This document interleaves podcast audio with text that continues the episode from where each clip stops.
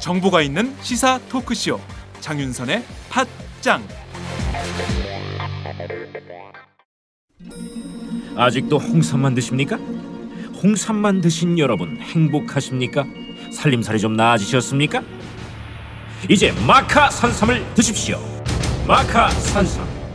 잉카인들이 즐겨 먹었던 남미 페루의 산삼. 인체에 꼭 필요한 31가지 미네랄과 18종의 아미노산을 함유한 천연 종합 영양제. 세계적인 슈퍼푸드로 인정받아 전 세계가 열광하는 그것. 바로 마카입니다. 페루의 마카와 우리나라의 산삼을 하나로 만들었습니다. 마카 산삼. 이게 다가 아닙니다. 20년 경력 전문가의 자문을 받아 우리 몸에 좋은 11가지 원료까지 하나로 만든 건강 food. 마카 산삼. 이제 홍삼 가격으로 마카 산삼 드십시오. 와 이거 남자한테 딱이네 딱이야 애미야, 나한테도 딱이구나. 엄마, 나도 마카 산삼. 나도 나도. 검색창에 마카 산삼 또는 영한 네이처를 검색하세요. 영한 네이처 마카 산삼이 답입니다. 마카 산삼을 꼭 기억하세요. 우주에서 마카와 산삼을 하나로 만든 회사는 영한 네이처가 유일합니다. 유사 검색어 회사에 주의하시고 영한 네이처를 꼭 확인하세요. 직원 채용 광고입니다. N블록셀이라고 하는 IT 회사인데요. 진보진영 팟캐스트에 후원도 팍팍 하는 회사입니다. 전기 전자를 전공한 악사기 소지자 1명, 일반직 2명, 총 3명을 모집합니다. 주위 분들에게 많이 알려주시기 바라고요. 똘끼 충만한 좌빨 중에서 자신의 잘못을 인정하고 사과할 줄 알고 사돈이 땅을 사도 배가 아프지 않은 사람 이건 정봉주밖에 없다. 아 이런 사람이라면 웰컴입니다. 전화 070-4177-6316 070-4177-6316 많이 지원해 주시기 바랍니다.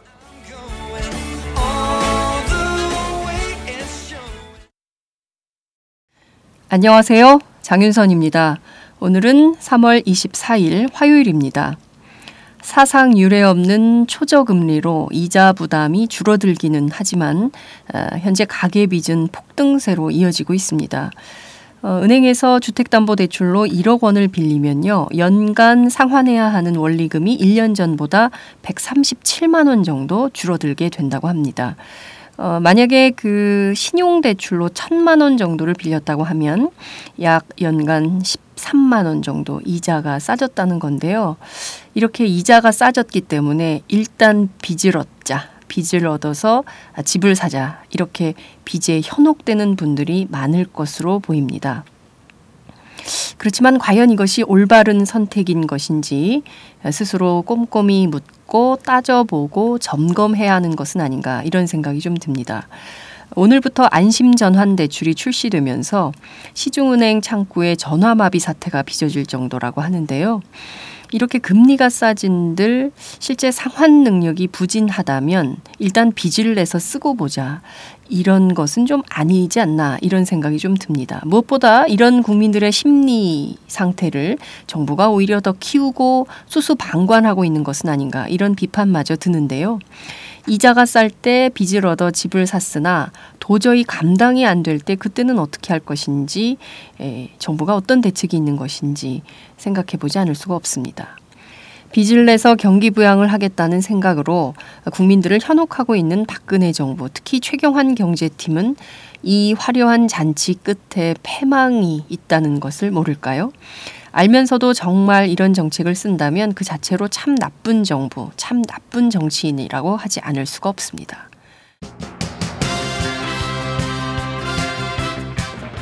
오늘도 어김없이 박정호의 뉴스장으로 팟짱 출발합니다. 매주 화요일의 고정 코너 김종철의 비즈니스 언프렌들리 시작합니다. 오늘은 티볼리에 투자한 것 없는 쌍용 자동차 마인드라 기업의 문제점을 집중해 보겠습니다. 팟짱 시작합니다.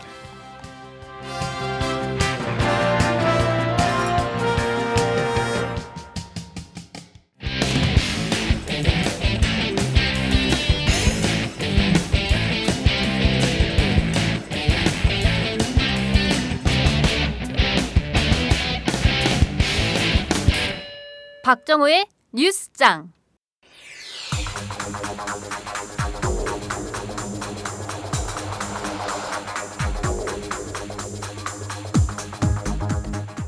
이상득 전 새누리당 의원이 경남 기업을 워크아웃에서 빼달라는 청탁 전화를 했다고 한겨레가 보도했습니다. 경남 기업이 2차 워크아웃 대상으로 거론되던 2008년 9월께 이전 의원이 경남 기업의 주 채권은행인 신한금융지주 당시 고위 관계자에게 경남 기업을 워크아웃에서 제외해 달라고 청탁한 것으로 확인된 건데요. 검찰은 이 전 의원이 평소 친분이 있던 성완종 경남기업 회장의 요청을 받고 청탁성 전화를 한 것인지 살펴볼 방침입니다. 이 전 의원은 2008년 9월 신한금융주주 고위 관계자에게 연락해 경남기업을 워크아웃 대상에서 빼줬으면 좋겠다는 취지로 부탁했습니다. 두 사람은 서로 모르는 사이였는데요. 이 관계자는 이에 워크아웃은 금융감독원이 일정한 기준을 갖고 결정하는 것이므로 마음대로 빼줄 수 없다. 재무 비율이 일정 수준 이하면 제외할 수 없게 돼 있다. 워크아웃은 법정 관리와 다르다. 기업을 죽이는 것이 아니라 살리는 작업이기 때문에 무조건 안 들어간다고 좋은 것이 아니다. 라고 말했다고 합니다. 이전 의원은 설명을 들은 뒤 그런 취지로 하는 것이냐며 수긍했다고 하는데요. 신한금융 지주 쪽이 이전 의원 요청을 거절해 결국 워크아웃 제외 청탁은 성사되지 않았습니다. 당시 이전 의원은 국회 외통위 소속으로 금융권과는 직접적인 업무 연관성도 없었던 신분이었는데요. 2008년 하반기는 경남 기업이 세계 금융위기 여파로 채권은행 사이에서 워크아웃 대상으로 올릴지 논의가 이뤄지던 시점이었습니다. 경남 기업의 워크아웃 과정에서 이전 의원이 관여한 사실이 드러남에 따라 검찰은 친이계로 분류되는 성 회장이 정치권 인사를 동원해 경남 기업 워크아웃 등과 관련해 편의를 봐주도록 한 정황이 있는지 확인에 나설 예정입니다. 이명박 정부 5년간 한국광물자원공사가 해외 자원개발 기업 29곳에 일반 융자 형식으로 2,800억 원 넘는 돈을 빌려준 것으로 확인됐다고 헤럴드 경제가 보도했습니다. 어제 김재남 정의당 의원이 산업통상자원부로부터 제출받은 자료에 따르면 광물자원공사는 MB 정권 기간 29개 기업에 모두 2,822억 4,500만 원의 일반 융자금을 내줬는데요. 자원외교 비리를 수사 중인 검찰이 경남 기업의 일반 융자금 집행 내역 확인 작업 마무리 단계에 들어감에 따라 향후 사정 칼날이 광물자원공사로부터 일반 융자를 받은 기업들을 대상으로 확대될지 관심이 모아지고 있습니다. 이런 가운데 여야는 어제 국회 자원외교 국정조사 청문회 증인 선정을 위한 협상에 나섰지만 진통을 겪었습니다. 여야는 서로 요구하는 핵심 증인들의 채택 여부를 두고 정치 공세, 물타기라는 등의 거친 언사를 쏟아내며 공방만 벌이다 재협상 일정도 잡지 못한 채 얼굴만 붉히고 헤어졌습니다. 새누리당은 새정치연합 문재인 대표와 정세균 의원 등 참여정부 관계자를 포함해 50여 명, 새정치연합은 이명박 전 대통령과 이상득 전 의원, 박영준 전 차관 등 이명박 정부 주요 인사를 포함해 150여 명의 명단을 요구했습니다. 누가 정치 공세를 하고 있는지, 물타기를 하고 있는지 국민 여러분께서 판단할 수 있을 것 같습니다. 김무성 새누리당 대표가 어제 서울 관악구 고시촌의 한 카페에서 청년들과의 town hall 미팅을 열었습니다. 이 자리에서 청년 10여 명이 정부와 여당의 청년 정책 실패를 비판하는 피켓을 들고 김 대표의 사과를 요구했는데요. 김 대표는 사과는 하지 않았고요. 소란을 떠는 건 기본 예의가 아니라고 지적하며 불쾌감을 드러냈습니다. 행사를 마친 김 대표는 경찰과 보좌진에 둘러싸인 채 행사장을 떠났고 피켓 시위를 벌인 청년들은 김 대표의 행보를 정치 쇼라고 비판했습니다. 사과하라는 청년들의 절규에 예의가 아니라고 나무란 김무성 대표. 김 대표가 제대로 된 청년 정책을 마련할 수 있을지 의문입니다. 4.16 세월호 참사 특별조사위원회의 내부 자료가 청와대와 새누리당, 심지어 경찰에도 유출됐다는 의혹이 제기됐습니다. 이석태 세월호 특위 위원장은 어제 기자회견을 열어 특위 내부 자료가 부당하게 유출됐다고 주장했는데요. 이 위원장이 공개한 자료를 보면 세월호 특위에 파견된 해양수산부 사무관이 지난 20일 주간 업무 보고란 제목의 한글 파일을 보냈고 이 파일에는 특위의 주간 활동 내역과 차주 계획이 정리돼 있었습니다. 받는 사람에는 세월호 특위 17명의 위원뿐만 아니라 청와대 직원, 새누리당 인사, 그리고 방배 경찰서 직원이 올라와 있었는데요. 특위는 이메일이 전달된 계정의 이름, 주소 등을 통해 기관 소속 등을 추정하고 있습니다. 세월호 특위는 그동안 17명의 세월호 특위 위원들에게 이 같은 메일을 보내왔습니다. 이 위원장은 이 같은 내부 자료 유출에 대해 개인의 일탈이 아니라 배우가 있을 것으로 보고 조대한 부위원장에게 상세한 경위를 조사하라고 지시했다고 밝혔습니다. 내부 자료 유출이 사실로 확인될 경우 4.16 세월호 참사 진상 규명 및 안전사회 건설 등을 위한 특별법 4조에 명시되어 있는 정치적 중립성과 업무의 독립성, 객관성이 위배된 것으로 논란이 예상됩니다. 기자회견에서 이 위원장은 이번 사건은 특위의 출범을 늦추고 중립성을 훼손해 제대로 된 활동을 못하게 하려는 방해 공작이라며 그동안 참고 견디며 제대로 일하게 될 날만을 기다려왔다. 이제 한계 상황에 와 있다고 목소리를 높였습니다. 이어 이 위원장은 특위의 독립성이 중요한 상황에서 이 사건은 정부가 특위를 어떻게 바라보고 있는지 중요한 지표라며 박근혜 대통령을 만나 이번 일과 세월호 특위 출범에 대해 의견을 묻고 싶다고 말했습니다. 이어 이 위원장은 세월호 특위는 국민이 부과한 사명을 지켜야 한다며 중대한 결정을 내릴 각오도 하고 있다고 말했습니다. 또 이 위원장은 박 대통령에게 개인적으로는 지금까지 특위의 정치적 중립성 및 독립성을 침해하는 일련의 과정들이 대통령의 의지가 아니라고 믿는다며 대통령 면담을 통해 향후 출범할 특위가 정상적으로 활동할 수 있는 방안에 대해 허심탄회하게 논의되길 희망한다고 밝혔습니다.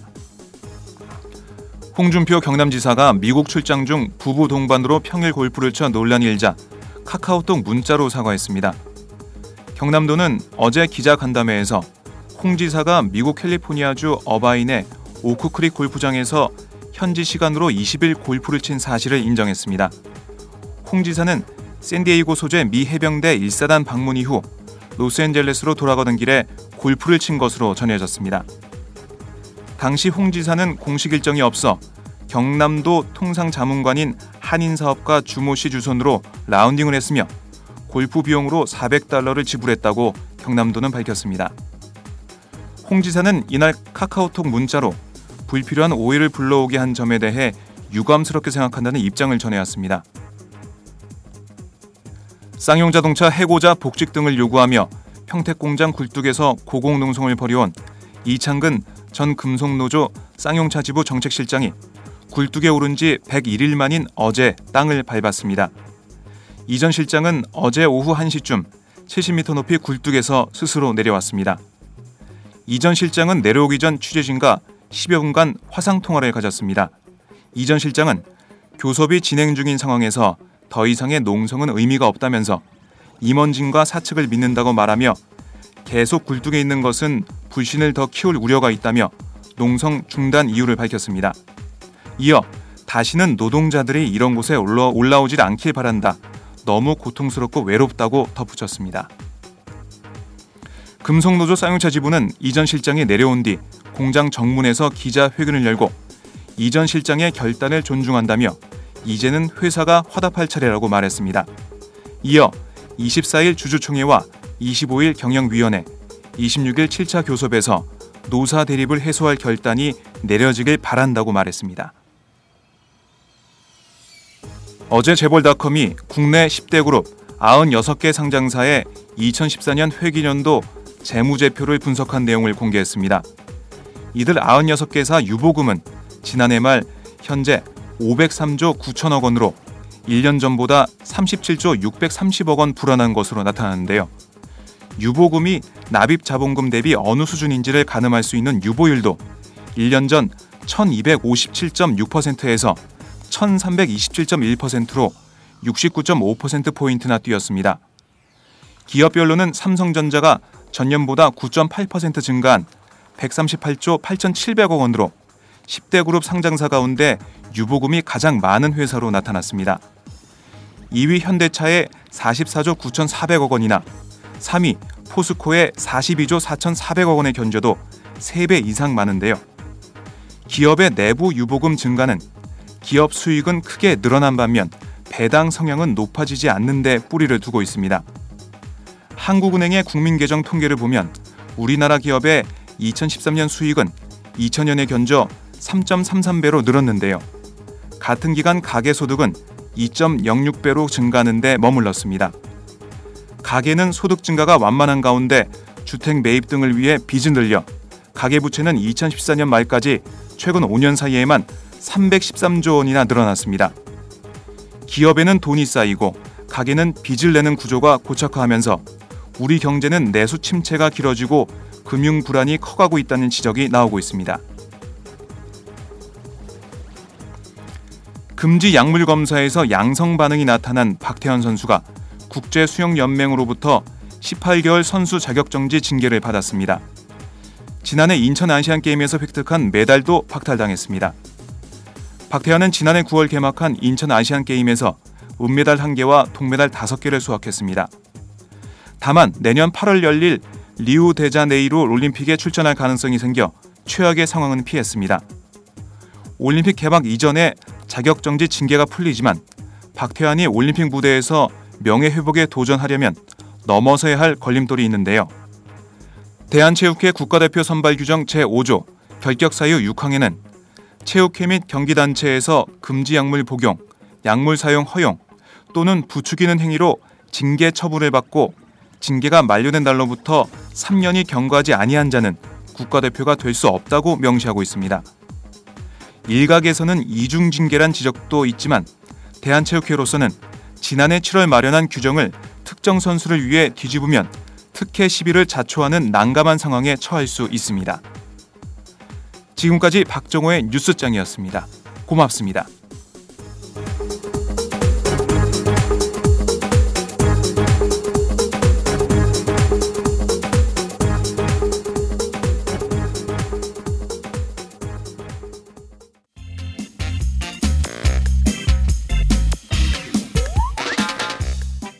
정오 여러분의 점심시간 맛있게 씹어 드실 뉴스를 보내드리는 장윤선의 팟짱.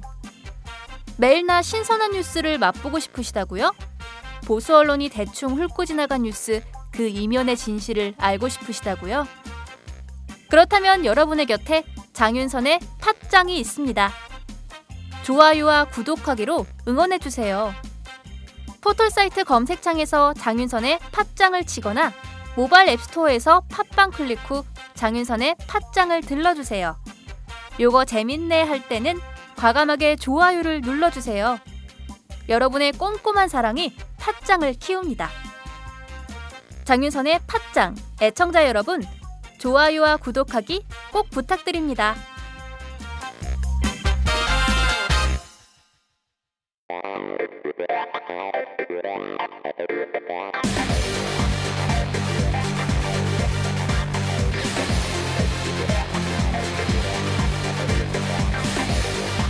정보가 있는 시사 토크쇼. 장윤선의 팟짱